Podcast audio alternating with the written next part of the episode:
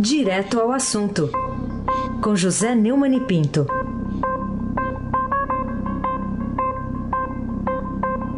Oi, Neumani, bom dia. Bom dia, Raíssen Abac, o craque. Bom dia, Carolina Ercolim, Tintim, por Tintim. Bom dia. Bom dia, Capitão Afrânio com o pedalinho. Bom dia, Bárbara Guerra com os pés na terra. Bom dia, Emanuel. Desculpe, bom dia, Moacir Evangelista Biasi. Bom dia, Clã Bonfim, Emanuel Alice Isadora. Bom dia, melhor ouvinte, ouvinte da Rádio Eldorado FM 107,3. Aí se abaque, o craque. Vamos lá então, Neumann. É, vamos começar aqui falando do julgamento ontem lá no Supremo. Começou lá o julgamento que vai tratar da prisão após condenação em segunda instância. O que mais chamou a sua atenção na sessão de abertura da tentativa lá do plenário de derrubar essa jurisprudência é, de condenar, de mandar para a prisão condenados em segunda instância? Oh, eu vou mais uma vez é, apelar para os conhecimentos que você teve com o professor Benedito. É, eu, ontem eu falei é, da prova número um de que o Supremo serve os advogados granfinos, né? Sim. É, porque somente 0,006% dos processos que sobem do Supremo, do Superior Tribunal de Justiça para o Supremo, são corrigidos erros judiciais. Não há inocentes lá. É, essa conta agora é minha. Nos últimos 10 anos, o Supremo tem tentado mudar a jurisprudência que autoriza o juiz a mandar condenado em segunda instância a começar a cumprir pena. Essa banda que se diz garantista dos direitos individuais, a plena defesa, ganhou a parada em 2009 e perdeu três vezes em 2016. Gilmar Mendes, que está na capa da revista Cruzoé como o dono, o cara que manda no Supremo, e defendia com ardor a opção vencedora, mudou de posição para o lado oposto. Desde que a Operação Lava Jato começou a investigar propinas pagas aos tucanos, sob cujo domínio ele fez carreira no Palácio. Posam de defensores da liberdade, mas na verdade não há inocente nenhum a ser beneficiado pela benemerência deles. Né? É, o, ou seja, os ministros prestam serviços a advogados ricos de criminosos milionários do colarinho branco. É, Ontem nós vimos um show, né? Eu nem vou dizer o nome dos advogados todos, né? Mas a, a Mônica Bergamo fez o favor de publicar, né? É, o primeiro deles, José Eduardo Martins Cardoso, advogado do PC do B. Aí depois vem o CACAI, pelo Instituto de Garantias Penais, é, a Defensoria Pública de São Paulo, a Defensoria Pública do Rio, é, a Associação Brasileira de Advogados Criminalistas, é, o Instituto dos Advogados de São Paulo, o Instituto de Defesa, do, de Defesa do Direito de Defesa, a Associação dos Advogados de São Paulo, o Instituto dos Advogados Brasileiros e o Instituto Brasileiro de Ciências Criminais. Agora, é, o que nós temos aí a, a, oferecer aos nossos ouvintes é uma sonora do Toffoli, é, dizendo que não tem nada a ver com Lula, que isso é uma coisa genérica. Genérica é uma ova. Né? É tudo, todo mundo que está entrando com, a, com essas ações, essas três ações, é todo mundo é advogado granfino, então advogado funcionário público, né? advogado da Defensoria Pública, que gastam o nosso dinheiro sem trabalhar. Vamos ouvir o Toffoli, eh, capitão Afrânio. Estamos diante de ações abstratas de controle de constitucionalidade. O objetivo é, dada a provocação que vem, porque o judiciário não age de moto próprio, não age de ofício, através de legitimados para a ação, dar o alcance efetivo e a interpretação a um dos direitos e garantias individuais previstos em nossa Constituição Federal. Mentira! Mentira! Eu quero lembrar só que o único que não é advogado aí é o PCdoB. Agora, eu quero perguntar, o PCdoB não sobreviverá quando tiver cláusula de barreira. É um partideco, vagabundo, não ganha eleição. Um satélite do PT. É isso, só isso. Bom, e é, a, a Cruzoé revela, como eu já disse, que o Gilmar é o dono do Supremo. Então, o Gilmar e o Sarney, é, que foi quem, quem nomeou o decano Celso de Mello, é que forçaram esse Toffoli abstrato a convocar essa, essa quinta votação em 10 anos, uma a cada dois anos. Isso é jurisprudência ou é publicação é, provisória? O líder Colim, tintim por tintim. Vamos lá, ainda falando sobre esse assunto, o que mais você estranhou na participação da PGR na abertura da sessão do Supremo ontem? A ausência do PGR.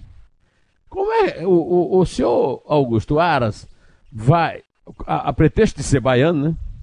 E a pretexto da irmã Dulce, hoje Santa Dulce dos Pobres também cedo, vai para a Europa e está lá rezando até hoje. A, a, a canonização da Santa foi domingo. Eu podia ter ido, né? Eu, eu, eu me encontrei com o cardeal lá eh, na Gazeta e falei para ele. Devia ter sugerido ao Papa para me convidar, porque John Henry Newman, é o cardeal inglês, é, do qual minha mãe tirou meu nome, foi santificado junto com a irmã Dulce, sem nenhum milagre. Pois é, mas não fui. Ele foi e está lá. Agora, no dia do julgamento mais importante da vida profissional dele, ele está fora. Por quê? Por que, que ele ficou lá? É, é, é, é, uma forma de mostrar. Primeiro é uma vagabundagem. O cara assumiu o emprego um dia desse já está passeando. E segundo, é uma coisa mais importante para o país hoje. Agora, a tese da, da condenação em segunda instância ser legal, que foi defendida pelo Bonifácio de Andrade, de Andrada, né, descendente do patriarca da independência, é uma tese correta. As ações não apresentam, segundo ele, os requisitos necessários para alterar o precedente em vigor. Então a minha, a minha tese específica é que o Aras não veio para não chocar seus amiguinhos do Supremo, aos, dos quais ele é um criado de quarto, um serviçal. O, o Bolsonaro, que mancada, hein? Nomear esse cara, hein? Que mancada, hein? Aí sem abaqui o craque. Bom, ainda sobre esse tema aí, o Neumann, o julgamento aí da condenação após prisão em segunda da prisão após condenação em segunda instância. O ex-presidente Lula deu declarações sobre isso, né, Neumann, lá da sala de Estado-Maior que ele ocupa na sede da Polícia Federal em Curitiba. O que, que você diz das declarações dele? Os dois maiores entrevistados, os três maiores entrevistados do Brasil hoje são Gilmar Mendes, Lula e Fernando Henrique Cardoso. Numa entrevista para o UOL, lá na sua sala, né, que na verdade é um, uma sala de fala do trono, né, é, o Lula disse que não está reivindicando essa discussão de segunda instância, que não está interessado nisso, que está interessado na inocência dele. A inocência dele ele já perdeu. Na segunda instância, ao ser condenado na segunda instância, não há mais a presunção da inocência. Ah, sobra apenas se defender com a presunção os, dos presunçosos ministros do Supremo. E aí o Lula deu ordens. Ele disse: eu quero é que os ministros da Suprema Corte tenham acesso à verdade do processo, aos inquéritos mentirosos da Polícia Federal, do Ministério Público, liderado pelo Dallagnol, pelo mentiroso do Moro, na sentença, e anulem esses processos. Então a ordem, anulem esses processos e parem de me encher o saco. É a única coisa que me interessa. Se, é, se vai ser um ano a mais ou um ano a menos, se vou ficar aqui ou em outro lugar, não importa. Nada me interessa a não ser minha inocência. A inocência você perdeu, Playboy. Carolina Ercolim, tintim por tintim. Bom, Neumani, você ficou chocado com o tweet do presidente Bolsonaro apoiando a jurisprudência né, vigente no Supremo e a confissão né, do filho dele, Carlos, de ter sido autor e a exclusão também do texto do perfil do presidente? Era uma pergunta retórica, né? Ô, Carolina, até o Arthur aqui já sabe que quem escreve os tweets do presidente é o Carlos Bolsonaro, que é uma vergonha. Primeiro porque ele não é o presidente da República, o pai é que é. E segundo, porque o português do Carlos Bolsonaro consegue ser pior do que o do pai. Precisava primeiro contratar uma professora de português. Em, em quatro linhas que ele, o pai assinou, tem erro de português, olha, absurdos, viu? E, e, e, de, e na dele, na, na, na, publicação na própria conta, ele disse que é, publicou sem autorização do presidente, pediu desculpa. Não, eu não desculpo, não. Eu não desculpo, não. É, que teve, não teve intenção de atacar ninguém e que queria expor o que acontece na Casa Legislativa. O que ele expôs né, foi é, é, Me desculpem a todos. Né? Essa frase realmente. Aí é o caso é, do Frei Crisóstomo nos socorrer. Né? Me desculpem a todos, é de lascar. Né? Pois bem, a mensagem do Bolsonaro foi apagada numa clara demonstração de covardia. Né? O Bolsonaro é, é o rei da batida de pino. Né? É, isso, principalmente quando ele apagou depois de uma visita é, que durou 15 minutos de Dias Toffoli, Alexandre de Moraes e Gilmar Mendes, que foram participar de uma, é, de uma solenidade. Aliás, só o, o, a solenidade foi o Dias Toffoli e Alexandre de Moraes. O Gilmar Mendes é, foi recebido, é, teve um encontro reservado é, das 11 às 11h25. É, lá em Campina Grande disse que Pino foi feito para ser batido. Né? Agora, o meu amigo Nando Moura não concorda, não. Acabei de ler uma coisa no, no Twitter, é, ele no, no, desculpe, no Facebook.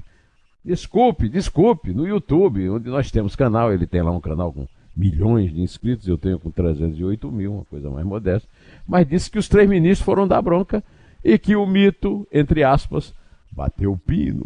É, ele não falou bateu pino, que isso é uma expressão que eu acho que é só lá de Campina Grande e de Mogi das Cruzes, né? Aí se abaque o craque. Neumann, então agora mudando para outro assunto que está no noticiário, essa guerra no PSL, a manchete aqui hoje do Estadão diz veto a Eduardo e áudios com ameaças abrem guerra no PSL. O que, que você diz dessa guerra e se ela provocou alguma surpresa aí para você? Oh, oh. Capitão Afrânio, nós temos uma sonora aí do Valdir sobre isso, né? Do delegado Valdir, o líder mantido do PSL. Vamos ouvir? Eu tenho a gravação. Não tem conversa. Não tem conversa. Eu implodo o presidente. Como é que o presidente se presta a Acabou, acabou, acabou, cara. Eu sou o cara mais pior de vagabundo, cara. É, o, o, o pior do que o implodir é o, é o linguajar, vagabundo e tal, né? Mas é uma tal de gravação, o Bolsonaro também foi gravado. O que é certo é que o Bolsonaro se expõe a cada um. Né? O presidente da República perdeu a eleição de líder do partido dele na Câmara. É, como diria o. Falam muito em passo pano, né? Cai o pano. Essa guerra do PSL é, é, o fim da picada, viu? The end of the picade, diria o seu professor de inglês, Carolina Ercolim, tintim por tintim. Olha que ele ouve o jornal, hein? Pois ele se manifesta aqui. Bom, queria saber é, o que, que, você achou da declaração da agora ex-líder né, do governo no Congresso, a deputada Joyce Hasselman, do PSL aqui de São Paulo, de que a traição é o modus operandi do governo Bolsonaro. Lembrando que Joyce agora, né, que já estava de olho na prefeitura aqui de São Paulo, parece que tem as portas abertas para continuar com seu plano. Pois é. Ah, a Joyce eh, foi destituído da posição de líder do governo no Congresso, porque eh, não aceitou a pressão do Bolsonaro, que é o chefe, né, não é líder do governo, para trocar o, o delegado Valdir pelo Eduardo Bolsonaro. Mas o Eduardo Bolsonaro não ia ser. Como é que ele vai ser ao mesmo tempo embaixador em Washington e líder do PSL no, na, na Câmara dos Deputados, hein? Pois é. Aí ela disse, eh, e a manchete agora do, do portal do Globo, que a traição é o modus operandi, que se abate contra todos que tiveram confiança dedicada ao presidente, e esses citou os exemplos de auxiliares demitidos por Bolsonaro, como Gustavo Bebiano, que foi secretário-geral da presidência, e o general Santos Cruz, que era companheiro é, de quarto do presidente na Academia Militar de Agulhas Negras. Né? realmente, é, em matéria de traição, o Bolsonaro tem se mostrado bastante afiado. Aí se abaque, o craque. Outro assunto, Neumann, é a, a mancha de óleo ali que se espalha pelo litoral nordestino. Agora, a UFRJ, especialistas lá da UFRJ, divulgam que o óleo uh, foi despejado no mar a 600 quilômetros de distância de Sergipe e Alagoas, Neumann. É, como você disse, Raíssa, essa estimativa de 600 quilômetros da, das belas praias ali. Ô, Raíssa, primeiro eu queria te contar que quando eu, eu fui assessor de imprensa do ministro da Indústria e Comércio no, e Turismo do governo Itamar Franco, Sim. o senador Zé Eduardo Andrade Vieira, uhum. e um, uma comitiva do Banco Mundial. É, eu acompanhei, acompanhei, uma comitiva do Banco Mundial é, viajando de Recife a Maceió e voltando. E eles é, me disseram nessa viagem que há pouquíssimos litorais no mundo, eles falaram em Cancún, por exemplo, no México, que pode ter o potencial turístico daquela. É, é uma área que tem muitas ilhas, formações vulcânicas, daí vem inclusive o nome do Recife, né? É, que vem de Arrecife. Né? É, até o PC Faria, lá, o alagoano famoso lá ligado ao colo, né? o Paulinho Gasolina, tem uma, uma, uma ilha lá. São piscinas lindíssimas no meio do mar. O, quando a maré baixa tem a piscina, quando a maré sobe você vê o mar. O, os pesquisadores do Instituto Alberto Luiz Coimbra, de pós-graduação em pesquisa de engenharia COP, da Universidade Federal do Rio de Janeiro, que trabalham com uma tecnologia conhecida como modelagem inversa, parte dos pontos de chegada das manchas e faz o caminho para trás, estimaram aí em 600 quilômetros a ponto de origem do óleo. Né? Esse estudo foi encomendado pela Marinha, a COP do Rio, da Universidade Federal do Rio. Até essa quarta-feira, 187 localidades haviam sido atingidas pelas manchas, de acordo com o INBAMA. É doloroso. Eu sou nordestino, eu não sou do mar, eu sou do sertão, né?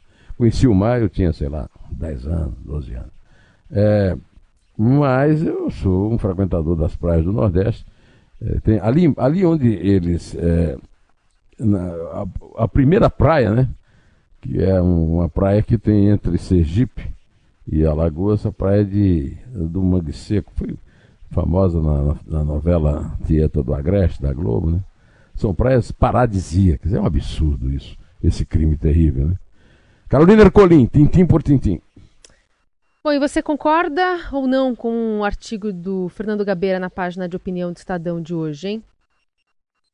A começar pelo título, que é uma beleza. Choro sobre o óleo derramado. É, é uma, é uma paródia do choro sobre, chorar sobre o leite derramado. É uma beleza. É um belíssimo artigo. O, o Gabeira é, trata desse assunto há muito tempo. Já foi até candidato pelo Partido Verde, já foi deputado pelo Partido Verde. E ele, e, e ele chama, né? E a Anabela, que edita o, o artigo lá na página 2, inclusive o meu, né, é que escolhe os textos é, para a, a, linha fina do artigo, e ela escolheu num parágrafo que eu considero crucial para o artigo do Gabeira. Se o desastre foi mesmo provocado por um petroleiro, o que me parece mais lógico, o Brasil teria de acionar mecanismos internacionais de controle. Não fazer nada implica esperar um novo desastre que fatalmente virá. Caso nós nos lembramos aqui é, de Brumadinho e de outras é, represas da Vale. Né? Não, nada foi feito e fatalmente virá e outros virão, e é verdade isso que o Gabeira escreveu, e nós só temos que contar com isso e tratar de ir correndo para as praias do Nordeste antes que elas acabem com novos vazamentos. Né? E no fim do, do artigo ele, ele lembra que não adianta apenas criticar a esquerda e as ONGs, que cuidam mais dos biomas que estão na moda. Ocupar a esquerda, que levou anos para descobrir o verde e possivelmente levará séculos para ver o azul. O transporte marítimo de petróleo depende de um controle internacional das embarcações. O Brasil foi vítima. Precisa fazer algo. Caso contrário, as possibilidades de novo desastre aumentam. O oceano que deixaremos para as novas gerações nunca mais será o que encontramos. Mesmo assim, é preciso resistir. É, antes de terminar, eu quero lembrar que o Gabriel está certo e quero dizer o seguinte: apesar desses panacas aí da esquerda e os ambientalistas ficarem falando na Amazônia como pulmão do universo, o pulmão do universo é o fundo do mar, são as algas marinhas. O pulmão do, do universo está lá recebendo óleo, pancadas e pancadas de óleo. E antes mesmo de terminar e a Carolina aqui contar, eu quero chamar a atenção que eu sempre fico ouvindo aqui o Etevaldo Siqueira, né? No mundo digital. Ah, o comentário do Etevaldo hoje é o caso de ser gravado, feito um podcast, porque aquilo é utilidade pública, viu, Heisen e, e Carolina. Parabéns, Etevaldo, companheiro, velho companheiro lá do Estadão e aqui da Eldorado. E parabéns a vocês também, Heisen e Carolina, é. que sabem contar de 3 para 1. Isso não é fácil, não. É 3. Com muito esforço, é dois. É um. Em pé.